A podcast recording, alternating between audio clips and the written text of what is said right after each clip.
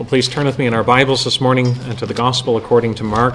And we are turning to Mark chapter 15 and reading from verses 21 down to verse 32.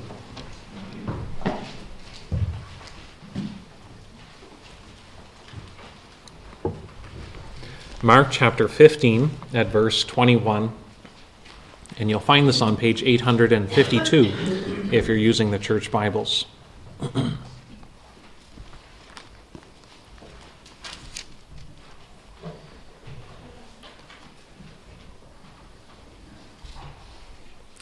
and they compelled a passerby, Simon of Cyrene, who was coming in from the country, the father of Alexander and Rufus to carry his cross. And they brought him to the place called Golgotha, which means place of a skull.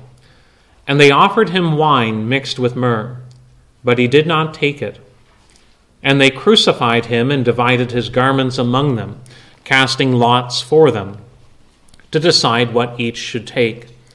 And it was the third hour when they crucified him. And the inscription of the charge against him read, the King of the Jews. And with him they, divide, they crucified two robbers, one on his right and one on his left. And those who passed by derided him, wagging their heads and saying, Aha, you who would destroy the temple and rebuild it in three days, save yourself and come down from the cross. So also the chief priests with the scribes mocked him to one another, saying, He saved others he cannot save himself. Let the Christ, the King of Israel, come down now from the cross that we may see and believe.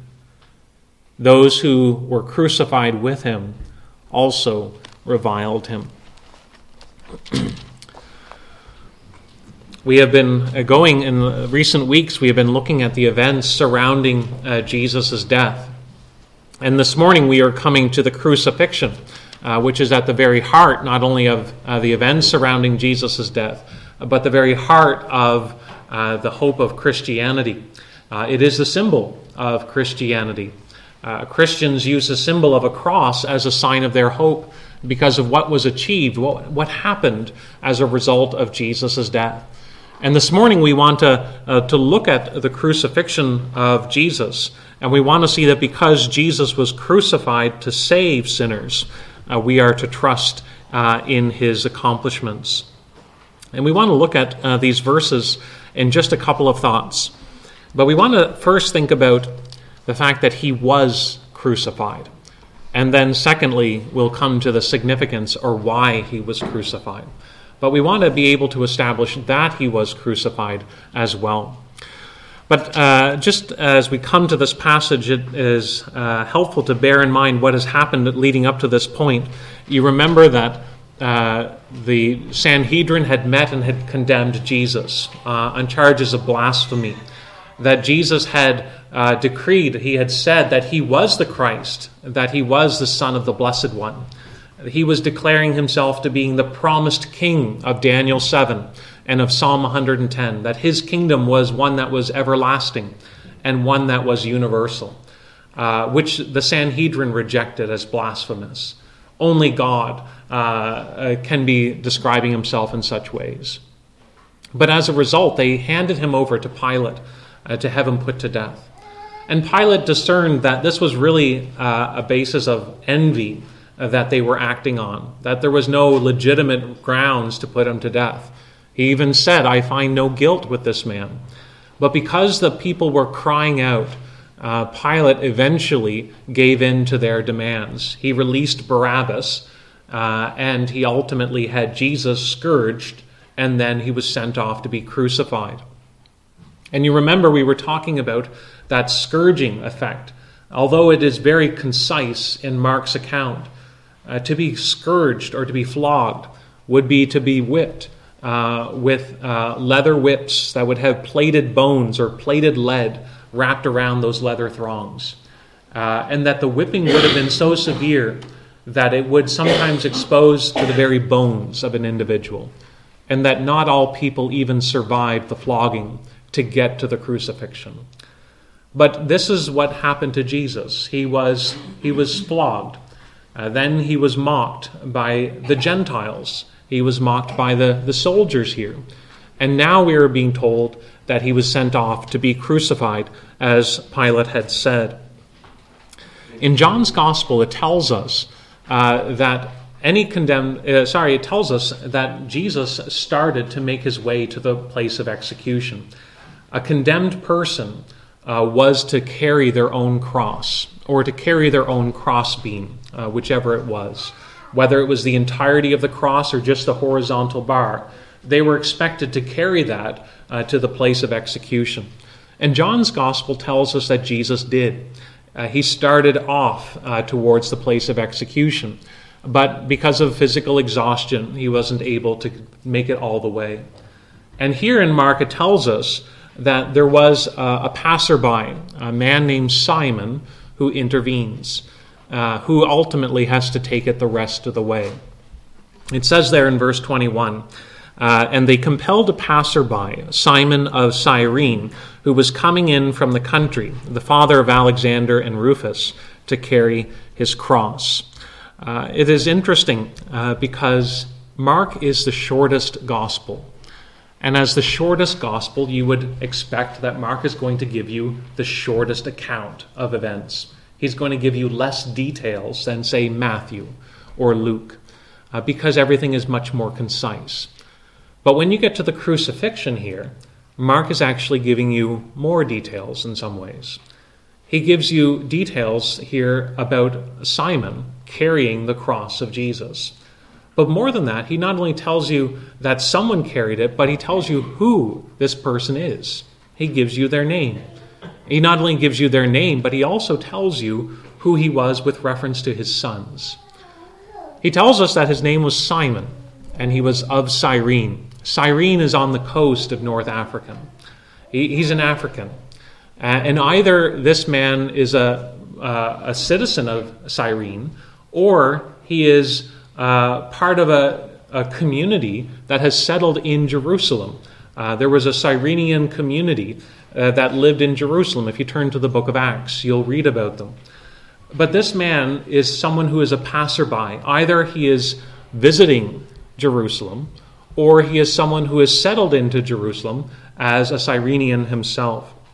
But he comes and he is being forced by the Romans to carry Jesus' cross. Uh, uh, he's being compelled to do that.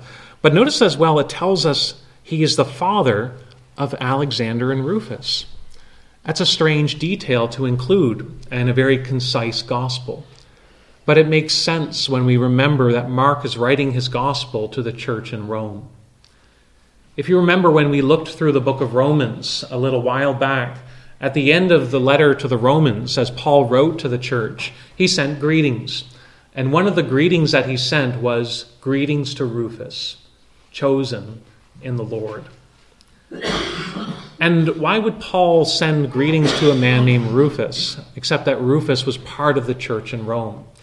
And why would Mark, writing his gospel to the church in Rome, make mention of Rufus here?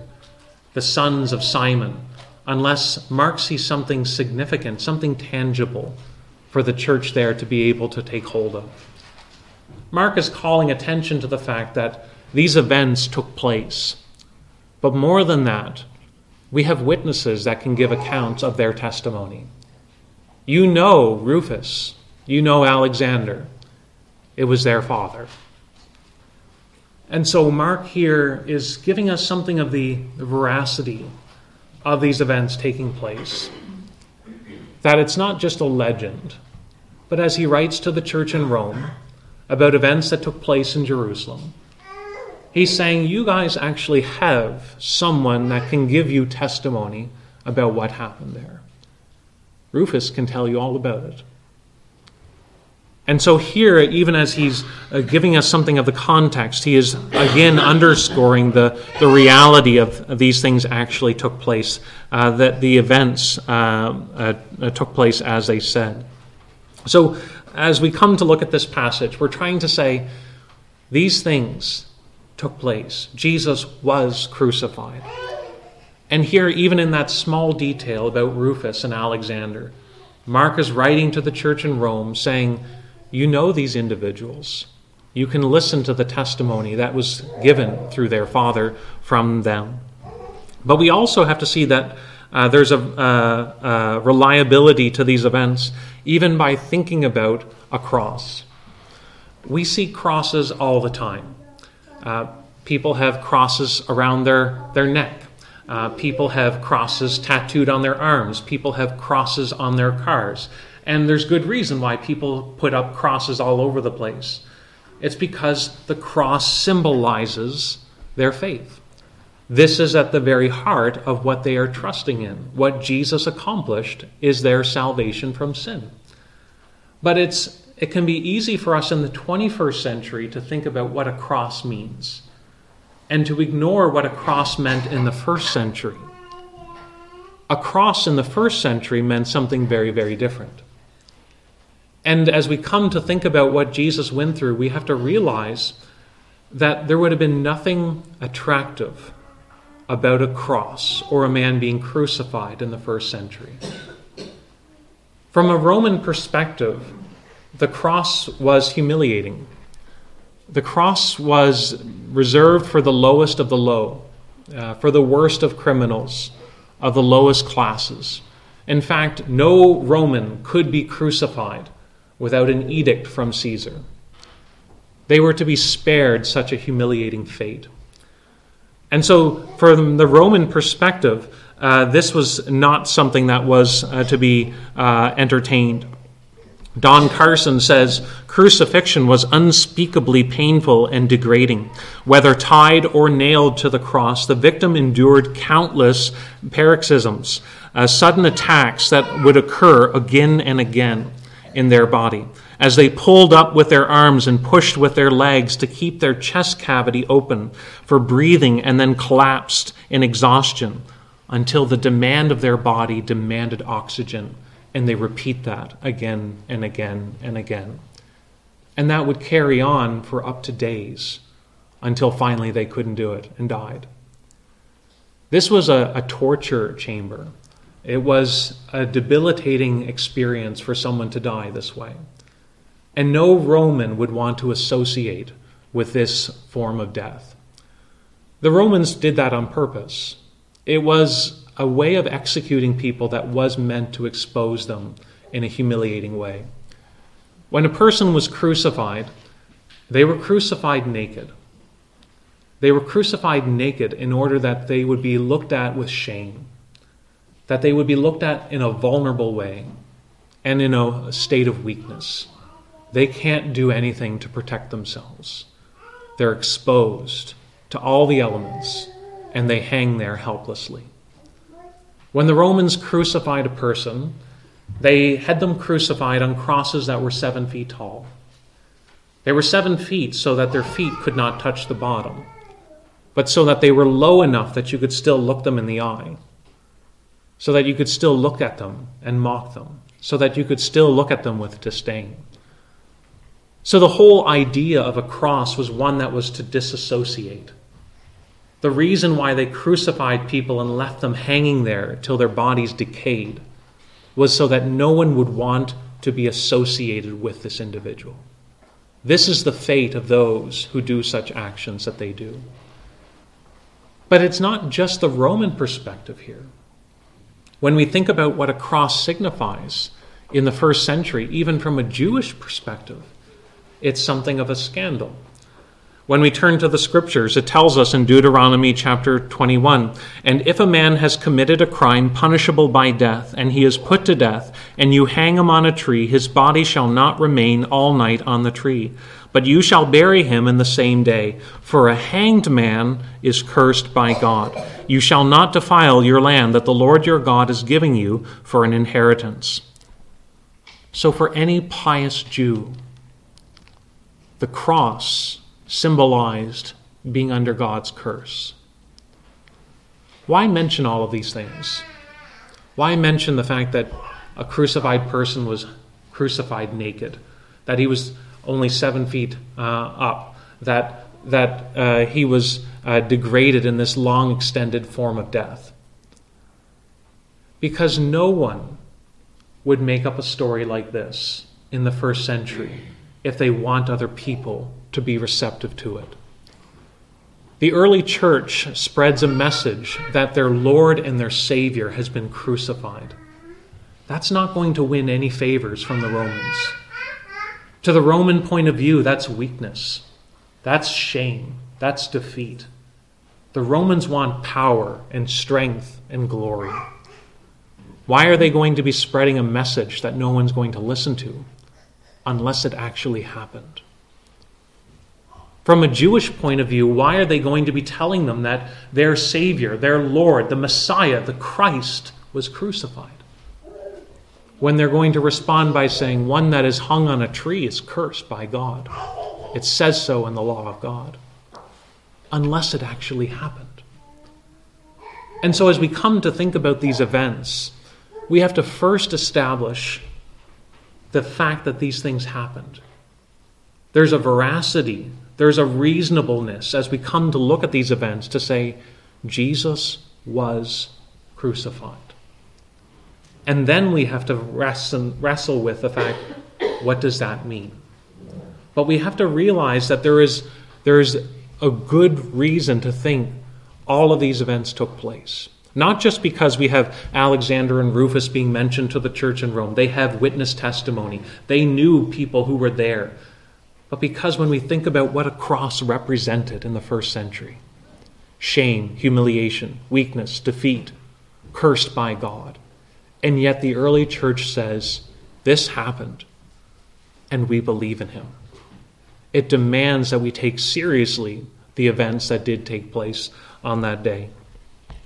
We're also told something else uh, in terms of uh, the events. It tells us in verse 22 that they brought him to a place called Golgotha, which means place of a skull. Um, the exact whereabouts of Golgotha is debated. Uh, there are traditional sites of exactly where Jesus was crucified, but we know it would be not far from the city wall of Jerusalem. But we're more used to hearing the word Calvary, perhaps. Uh, Calvary is simply the English translation of a Latin word, calva, which is the word skull. So when we say Golgotha, the place of a skull, uh, that word skull is the word calva, which we get Calvary. So we're talking about the place where Jesus was crucified. But uh, all of this is again trying to anchor us in the historicity, of the reality of these events. But how is it that we're to think about Jesus' crucifixion? Mark's gospel uh, teaches us how to think about the crucifixion in light of the details about what is going on all around Jesus, that we're to make sense of it by uh, what plays out as a result. It tells us in verse 23 that uh, Jesus was offered uh, wine mixed with myrrh, uh, but he did not take it. Uh, the mixing of wine with myrrh was a primitive narcotic. It was something that was intended to numb the pain uh, so that uh, crucified victims uh, would not endure the sensations of their pain as violently. But it tells us that Jesus uh, did not take it. And there can be multiple reasons why Jesus didn't take it. But certainly, one reason why Jesus didn't take it was so that Jesus was fully conscious of what he was going through. Not only as he endured the wrath of God on the cross, but also so that he could speak from the cross, so that he would be able to speak forth what was going on and to help others make sense of his own crucifixion. Mark does not need to uh, simply uh, establish that Jesus was crucified. He tells us uh, many of the things that happened to give perspective on this bigger picture. Uh, and notice he highlights, we can say, three things about Jesus' crucifixion that help us understand why this is so significant. First, there is the casting of lots. He tells us there in verse 24 they crucified him and divided his garments among them, casting lots for them to decide what each should take. Uh, Mark sees something of great significance in this, that he zeroes in on a detail, something as simple as casting of lots. But we just read from Psalm 22, and we saw how in Psalm 22 it describes David as describing the Lord's anointed as going through this period of suffering where he is forsaken by others and surrounded by enemies, one that is uh, vulnerable and feeling abandoned even by God, where he says, My God, my God, why have you forsaken me? But in that psalm, it goes on uh, to say he speaks of having his hands pierced uh, and his feet pierced. He speaks of having his garments uh, uh, divided by casting of lots. And he speaks about those who pass by ridiculing him. Later, down in verse 29, it says, Those who uh, passed by him, derided him, wagging their heads and saying, Aha, you who would destroy the temple and rebuild it in three days, save yourself and come down from the cross. As Mark is highlighting the casting of lots, he's doing it in order to highlight how we think about Jesus. His experience is matching that of what David was describing when he described the experience of the Lord's anointed. That he would be one who suffers alienation, one who suffers attacks, one who suffers a sense of being uh, forsaken even by God, and yet in the midst of all of that, continues to trust. Who continues to trust in his God that he will be delivered and that his suffering is not in vain. And so there's a significance that Mark is trying to highlight here, even in the fact that the casting of lots is happening around Jesus. It's matching what we see elsewhere in Scripture about what would happen to the Lord's anointed. The second thing that Mark highlights about the crucifixion of Jesus, the surrounding details, is the charge uh, that comes up against him. It says there in verse 26 the inscription of the charge against him read, The King of the Jews. In John's Gospel, it tells us that that was put in all three languages so that it was universally realized. And it was oftentimes the case that a person that was being crucified would have an inscription. There would be some poster, some sign. Either that sign would accompany them on the way to the crucifixion, or it would hang around their neck, or something like that at the place of crucifixion. Because the whole point is so that other people say, This is what happens when you do X, Y, Z. This is what your fate will be if you associate with this movement. And so here the charge is intentional. It was a practice so that people got the message. But here the message that is being communicated is this is the King of the Jews. Now, obviously, that is meant to be a, a rub. It's digging in at the Jews here. This is your pathetic king. It's really demeaning to the Jews. But more than that, what it's highlighting is, is that Jesus is being crucified on the charge of being king. If we're going to understand why he's condemned, it's on the claims of being king. And so here Pilate makes public uh, this whole matter that we are to think about Jesus on the basis of the charge and of his claim of being king. So there's the casting of the lots, something that mirrors Psalm 22 and the experience of the Lord's anointed one who suffers, one who is abandoned, but one who is still hoping in God. He is one who's being crucified, but he's being crucified as a king. That is the grounds upon which he is being uh, uh, rejected as such. But then, thirdly, the third detail that Mark highlights is his company. It says in verse 27 With him they crucified two robbers, one on his right and one on his left. And it tells us that they too uh, were reviling Jesus. Earlier, you remember we talked about that word robber. It can mean anything from a mere thief, your common thief, all the way up to someone who is a, a political revolutionary, an insurrectionist trying to overthrow the government. And it's, it's not exactly clear here, but you remember that Barabbas himself was described as a robber in Mark's gospel. And it's possible that these two people who are now being crucified could have been linked uh, with Barabbas. But more importantly, as we come to look at this, it's not just the charge of being a robber, but rather it is uh, the fact that he is numbered with those who are transgressors. Having a robber on his left and a robber on his right, He is again fulfilling what Scripture would say. Uh, that, as it says in Isaiah 53, because he poured out his soul to death and was numbered with the transgressors, yet he bore the sins of many. The reason why the Lord's anointed experienced this suffering was in order to rescue sinners from their sins. Isaiah said he bore the sins of many. And the one who bore the sins of many was counted with those who were wicked. The criminals that are being condemned to death, Jesus is situated right there in the middle.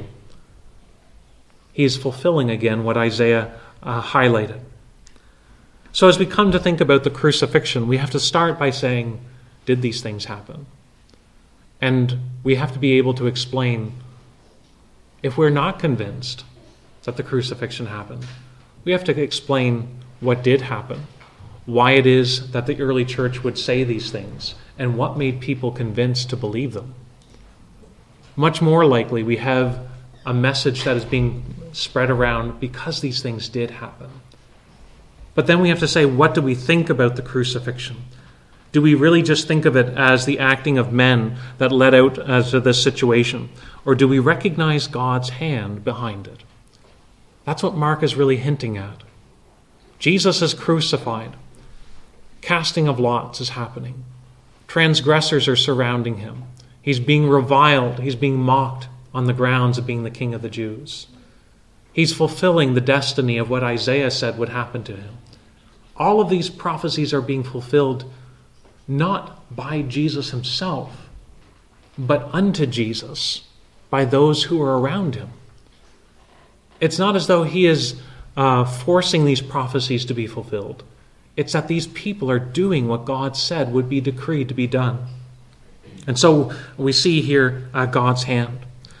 But if we find ourselves unwilling to grant that God's uh, involvement here, it really begs us to ask the question is it because I don't want to acknowledge that God is that involved in this world? That I don't want to believe in a God that draws close like that? Is it because we're uncomfortable with the idea that God interacts with his world? You see, the cross, the cross confronts us with the truth of our sin because it teaches us that our sin brings judgment. Sin brings the curse. Jesus was crucified because cursed is everyone who's hanged on a tree.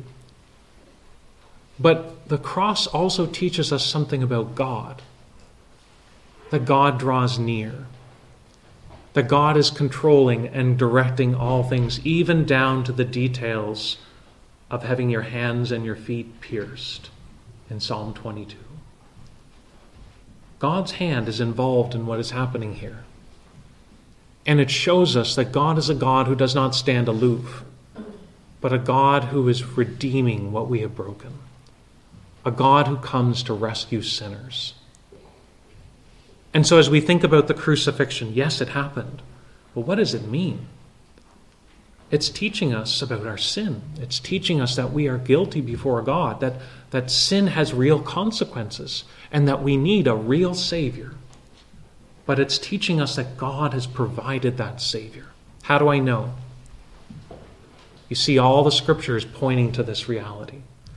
You see how Jesus is providing us what we ultimately stand in need of a righteousness before God, one who takes the penalty of our sin on our behalf uh, and so all of this is showing us um, the reality of God's work.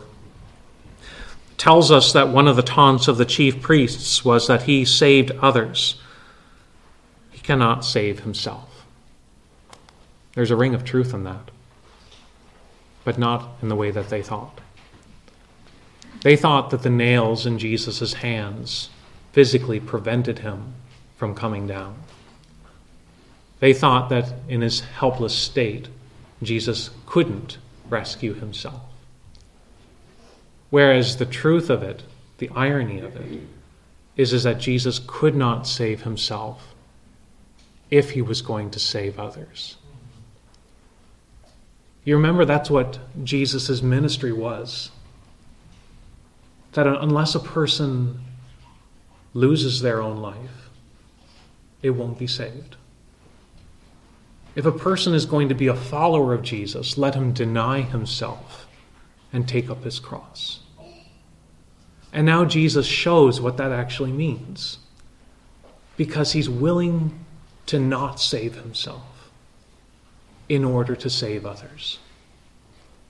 They're mocking him about what he cannot do. And Jesus is willing to endure that mockery in order to rescue sinners, in order to accomplish the Father's will, in order to bring salvation from sin. He was going to fulfill the Father's will by bearing the sins of many, in order that many would be accounted as righteous. Psalm 22 describes the experiences of Jesus' sufferings, but it also talks about that great reversal that would come. You have rescued me. And all the ends of the earth will hear, all the ends of the earth will turn and remember their Lord. That was the faith of Jesus on the cross. He believed that God would rescue him and that he would answer his cries, and that as a result he would gather with the Lord's people in worship. How do you think about the crucifixion? Is it simply with mockery, that these are just old tales that people talk about? These are things that happened a long time ago and they have no relevance for me. Or do you see these things as actually having happened? But more than that, that God's hand is involved in it, and that I stand in need of what happened as well. Because I recognize that I myself am a sinner, and that sin brings the curse. That I need a real Savior who delivers me through his real work when we recognize that Jesus would not come down from the cross in order to save sinners, then we can say, Hallelujah, what a Savior. Let's pray. Heavenly Father, we do pray that as we think about the crucifixion, that we would see it as a work of God. We pray that we would be able to see the historicity of it but we pray that by your Spirit we would be granted eyes of faith to see it as a work of salvation. Help us, Lord, to realize the reality of guilt, the penalty, and the judgment of sin.